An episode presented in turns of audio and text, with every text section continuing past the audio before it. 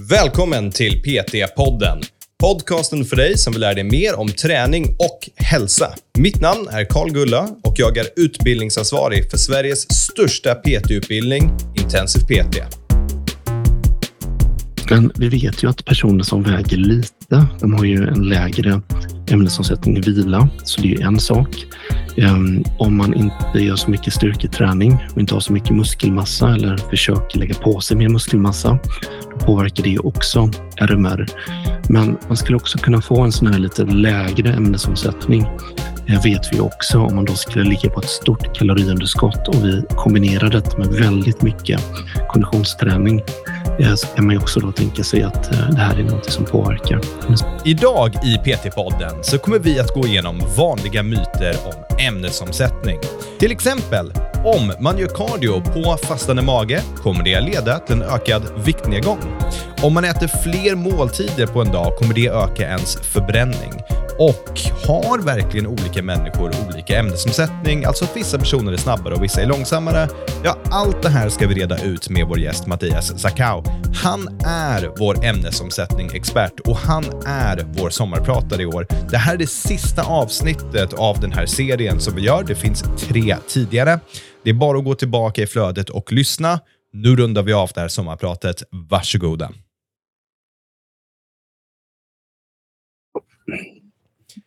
Så välkommen tillbaka för ja, sista gången på den här serien i alla fall, Mattias. Hur är läget? Jo, det är ju super, tänker jag. Jag är jättetaggad på det här sista avsnittet, men jag har, känner mig också lite så här melankolisk ändå. Det är lite separationsångest.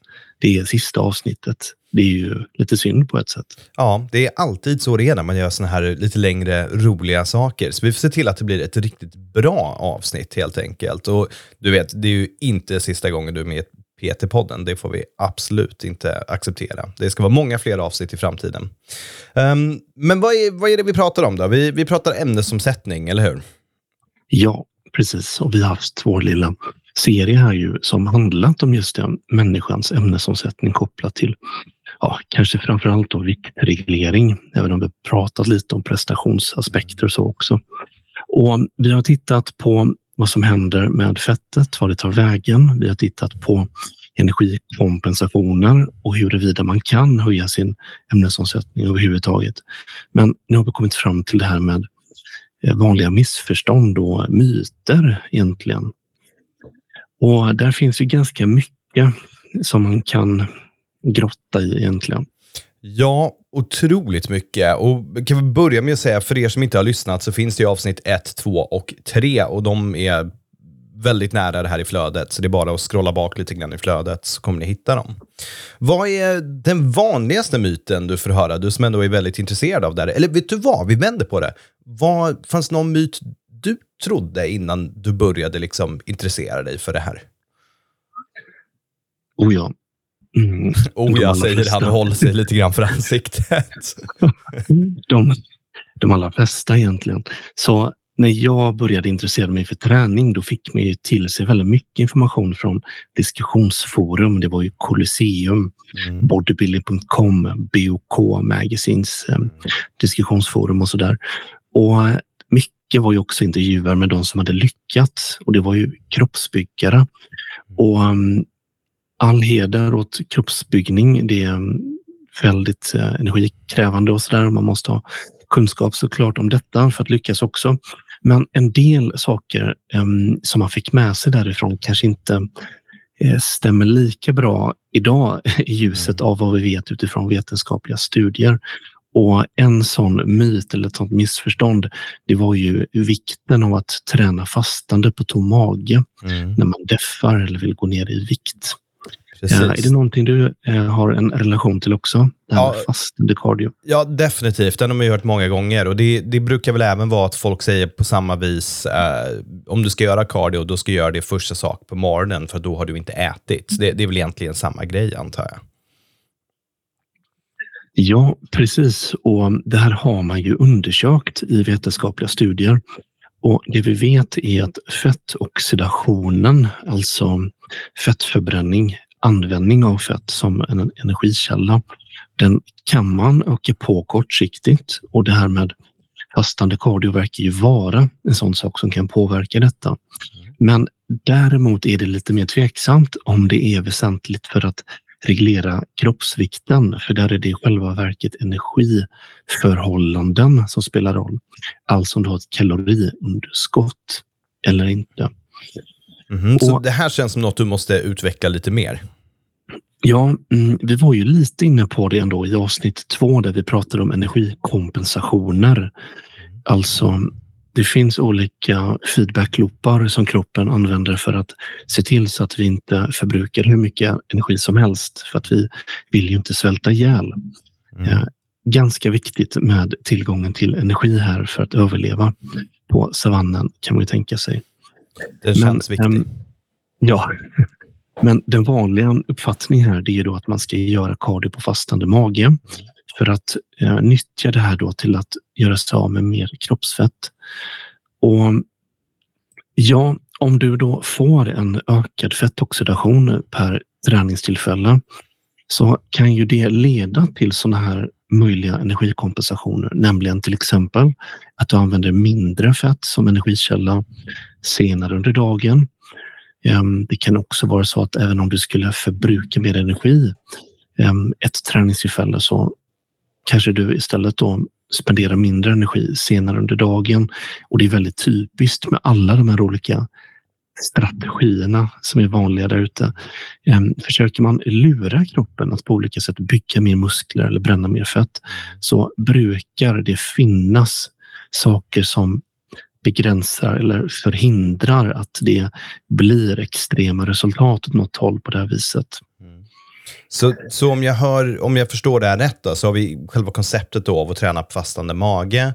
Då är idén är att det ska öka fettförbränningen, vilket det kanske gör lite grann, eller att kroppen tar fett som energikälla.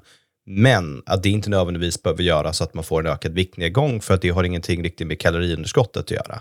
För, har jag förstått det rätt då? Ja, precis. Och det vi vill göra för att gå ner i kroppsvikt, det är just att se till att vi får ett kaloriunderskott. Och det styrs inte om vi gör kardiofastande eller inte. Um, nu svänger ju pendeln ganska kraftigt åt andra hållet istället och nu är en uh, spridd uppfattning där ute att fastande cardio inte skulle ha några fördelar alls. Um, och det kanske inte riktigt har de effekterna som man um, fick till sig i de här muskelmagasinen. Mm. Däremot så kan det finnas andra möjliga, mm, möjliga fördelar som kanske inte har lika mycket då egentligen med det här med att deffa och få fram tydliga um, ja, eh, separationer mellan olika muskler och så att göra. Um, till exempel så skulle det kanske då kunna bidra till en förbättrad insulinkänslighet eller att du får en ökad metabol flexibilitet. Det låter ju väldigt fint ändå. Metabol flexibilitet, det vill ja. man ju ha. Ja, verkligen. Min, min metabolism är flexibel när jag äter Burger King och Max. Det är, den är flexibel för det. Ja, exakt. Um, och det man menar med metabol flexibilitet, det är egentligen bara att kroppen är bra på att helt enkelt skifta mellan användning av olika energisubstrat huvudsakligen. Mm. Så att man kan skifta mellan att använda lite mer fett och lite mer kolhydrater. Och det är en typ av hälsomarkör egentligen. Så där kan man tänka sig att det kan vara fördelaktigt att ha en bra fettförbränning oavsett om man vill gå ner i vikt eller inte. Mm. Men då är vi inne på hälsofrågor och inte alls på att deffa och förbättra kroppskompositionen. För det är någonting helt annat. Mm. Och matchar vi här då antalet kalorier i kosten um, och skulle ha två grupper, den ena får göra fastande tom mage och den andra får inte göra det, så är det sannolikt som så att det inte har någon viss betydelse så tillvida det inte då skulle leda till en större energiåtgång och det då skulle leda till ett kaloriunderskott. Men det är inte sannolikt. Mm. Okej, okay, så då eh, har vi diskuterat den lite grann. Ska vi hoppa in på nästa myt då? Um, ja, jag har hört att man ska äta fler måltider istället. Så istället för att äta som jag gör, jag äter lunch och middag, that's it, jag äter ingenting annat. Det, och ingen kommer få mig att ändra det. Um, men att om man skulle äta massa små måltider istället, då ska det öka förbränningen. Finns det någon sanning i det? Ja, det är också en sak som man fick från de här eh, bodybuilding-sammanhangen till sig. Och Det är väl plausibelt att anta att det ligger någonting i det eftersom att det kostar energi att tillgodogöra sig energi och näring från maten vi äter. Så om du äter oftare, ja då möjligtvis då eh, håller du förbränningen igång. Men eh, tittar man närmare på detta så är det tydligt att det troligtvis inte kommer ha en betydelse för, rikt, eh, för viktregleringen. Um, för även om det kostar mer energi att bryta ner och använda maten vi äter, om vi då äter större volym eller ja, fler antal måltider som är lite mindre volym, mm, så är det ju samtidigt så här att bara för att du äter mer så betyder inte det att den extra energiåtgången automatiskt skulle leda till ett kaloriunderskott. Du kan inte äta så mycket så att det automatiskt skulle leda till att du um, hamnar på minus här då på energibalansen. Mm. Um, och det kanske säger sig självt egentligen, men um, det vet man idag att det det är troligtvis inte alls betydelsefullt utan det är även här hur mycket kalorier du äter i relation till hur mycket kalorier du förbrukar som är det avgörande. Egentligen. Hur är det om man gör tvärtom då? Om man kör periodisk fasta. Nu, jag, jag kör inte periodisk fasta, jag bara äter inte frukost, för jag har aldrig ätit frukost. Men är det samma sak där, där då? Om vi äter färre måltider per dag och har ett större fönster där vi inte äter, kommer det påverka på något sätt? Ja, då är vi egentligen mm, inne på det här med frukost egentligen. Ja. Ehm, och vi pratar om frukostens vara eller icke vara och det har ju varit en snackis också här nu i decennier, tänkte jag säga. Tänkte jag säga. Men mm, frukost och ämnesomsättning, eller om du äter då lite mer frekvent eller mindre frekvent, det vet vi att det inte har en stor betydelse för hur snabb eller långsam ämnesomsättning du har eller hur mycket energi du förbrukar. Och när man har undersökt det i vetenskapliga studier så har man sett att vilometabolismen, alltså RMR, då, mm. inte varierar mellan individer som äter frukost eller personer som skippar frukost. Och det är ju viktigt för RMR, det vet vi nu, det är den största delen av vår energiförbrukning. Det är den eh, största komponenten för de allra flesta. Så um, om det inte finns en påverkan där, nej, då är det nog inte så meningsfullt. Mm. Så periodiskt fasta, det kan man ju göra om man trivs med det, men man ska nog vara lite försiktig med att uh, sätta upp förväntningar här för att det skulle ha en betydelse för hur mycket energi du förbrukar totalt sett per dag i alla fall. Ja, det här svaret är ungefär i linje med alla personer som jag har pratat med om i podden också, bland annat Maria. Då. Så det, det känns väl helt rimligt att man tänker så.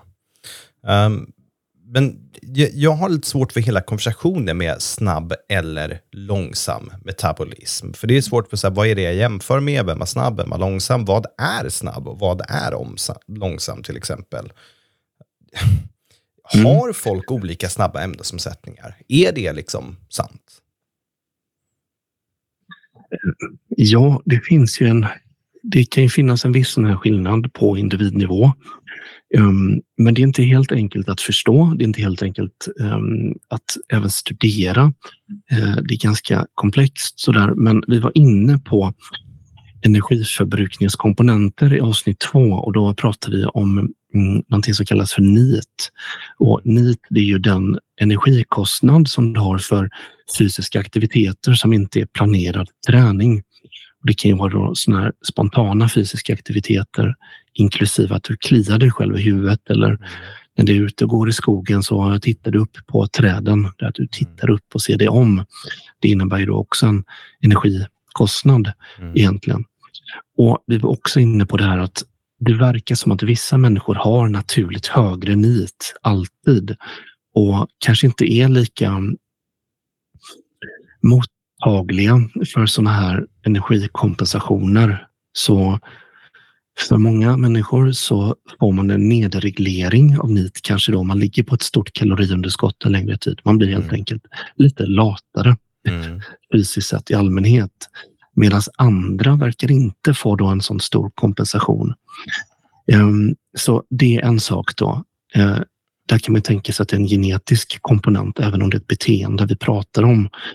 Sen även organstorlek är någonting som möjligtvis kan påverka mm. eh, de inre organen, till exempel lever och så. Eh, men de stora grejerna, det verkar ju ändå vara saker som man kan kontrollera eller påverka. Och det är ju fysisk aktivitet och det är ju motion. Det är ju hur mycket kalorier vi äter. Vi vet att om man äter väldigt lite kalorier en längre tid så kan ju det leda till sådana här energikompensationer, vilket översätter till en långsammare ämnesomsättning. Men det vi menar egentligen med detta, med snabb eller långsam, det är egentligen bara hur mycket kalorier du förbrukar. Mm. Och om man då har en snabb eller långsam, om man vill värdera det gentemot någon normal population, då får man ju egentligen fundera mer på vad är rimlig energiförbrukning för någon i min ålder med min fysiska aktivitetsnivå, mm.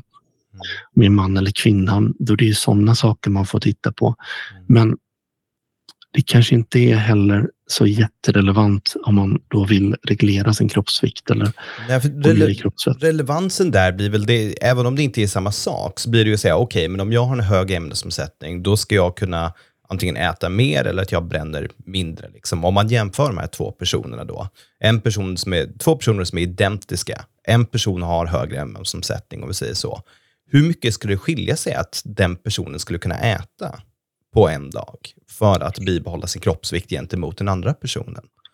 Ja, är det liksom ja. stora, är, är det en hamburgare eller rör det sig om ett knäckebröd i slutändan? Vad är skillnaden? Ja, det var en bra fråga. Um, jag har nog inte ett lika bra svar på det däremot. Tror jag. jag tror inte någon har det. Det är ju här, där skon klämmer lite. Det hade varit fint att ha en sån här procent och säga, jo men det skiljer sig exakt så här mycket. Ja.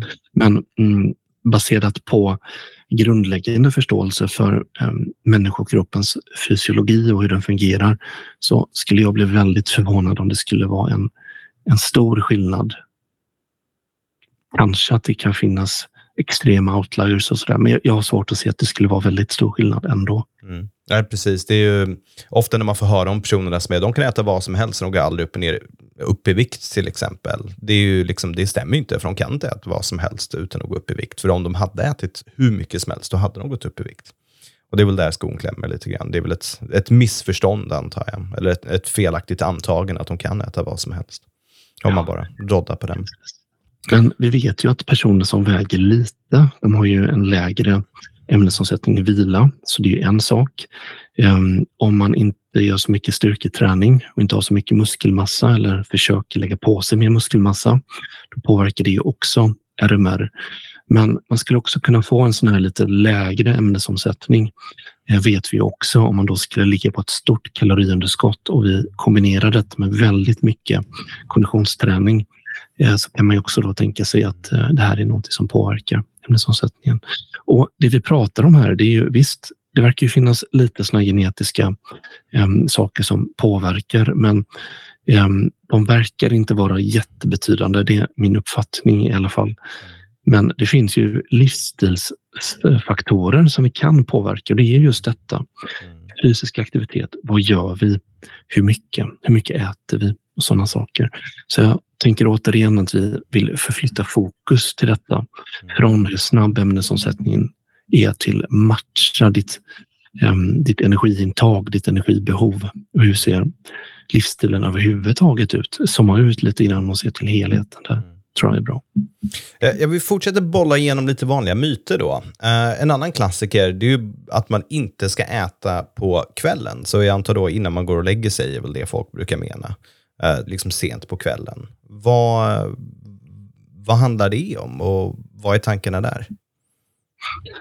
Ja, det var ju lite populärt ett tag att sätta regler för det här att man ska inte äta efter klockan åtta eller vad det nu kan vara på kvällen.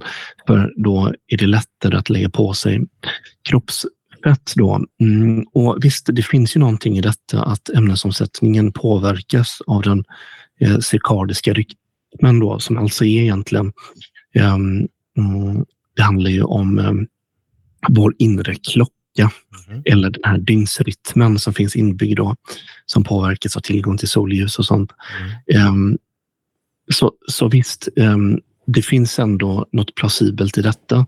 Men när man undersökt det här, återigen då, um, eh, med vetenskapliga metoder så verkar det snarare vara så här att de som äter senare på kvällen och natten och sådär och upplever att de lättare lägger på sig kroppsfett, de tenderar att äta mer.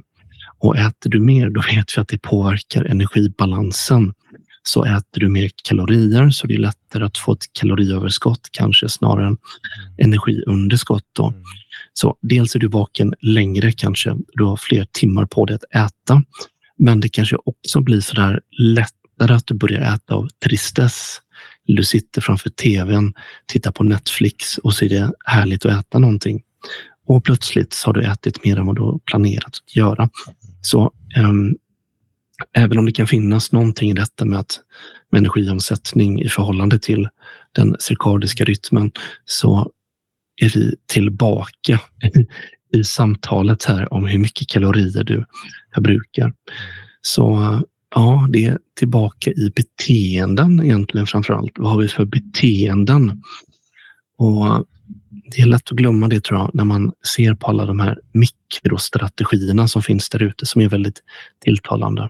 Mm. Men eh, visst, upplever man att det är lättare att kontrollera hur mycket kalorier du äter totalt sett genom att begränsa tiden för detta och att du kanske slutar äta då vid åtta eller nio eller vad det nu kan vara. Mm. Ehm, ja, då kan det fortfarande vara användbart, men man får kanske ta det för vad det är också. Mm.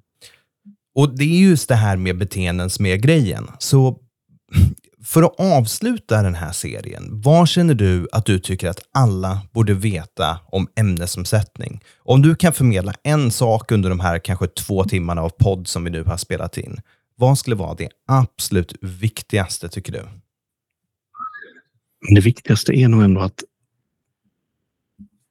landa i att förståelsen för hur människor borde äta för olika typer av mål inte kan baseras bara på om man har snabb eller långsam ämnesomsättning så där, jämfört med en normal population, utan det handlar om huruvida jag äter tillräckligt mycket för mitt behov huvudsakligen. Och det är inte så att alla heller behöver äta mindre, utan vissa behöver äta mer. Och det är lätt att glömma det. Alla behöver inte ett stort kaloriunderskott, utan en del kanske behöver äta mer istället och komma igång med sin fysiska träning här ordentligt och se till att man kan tillgodogöra sig den här stimulin från träning.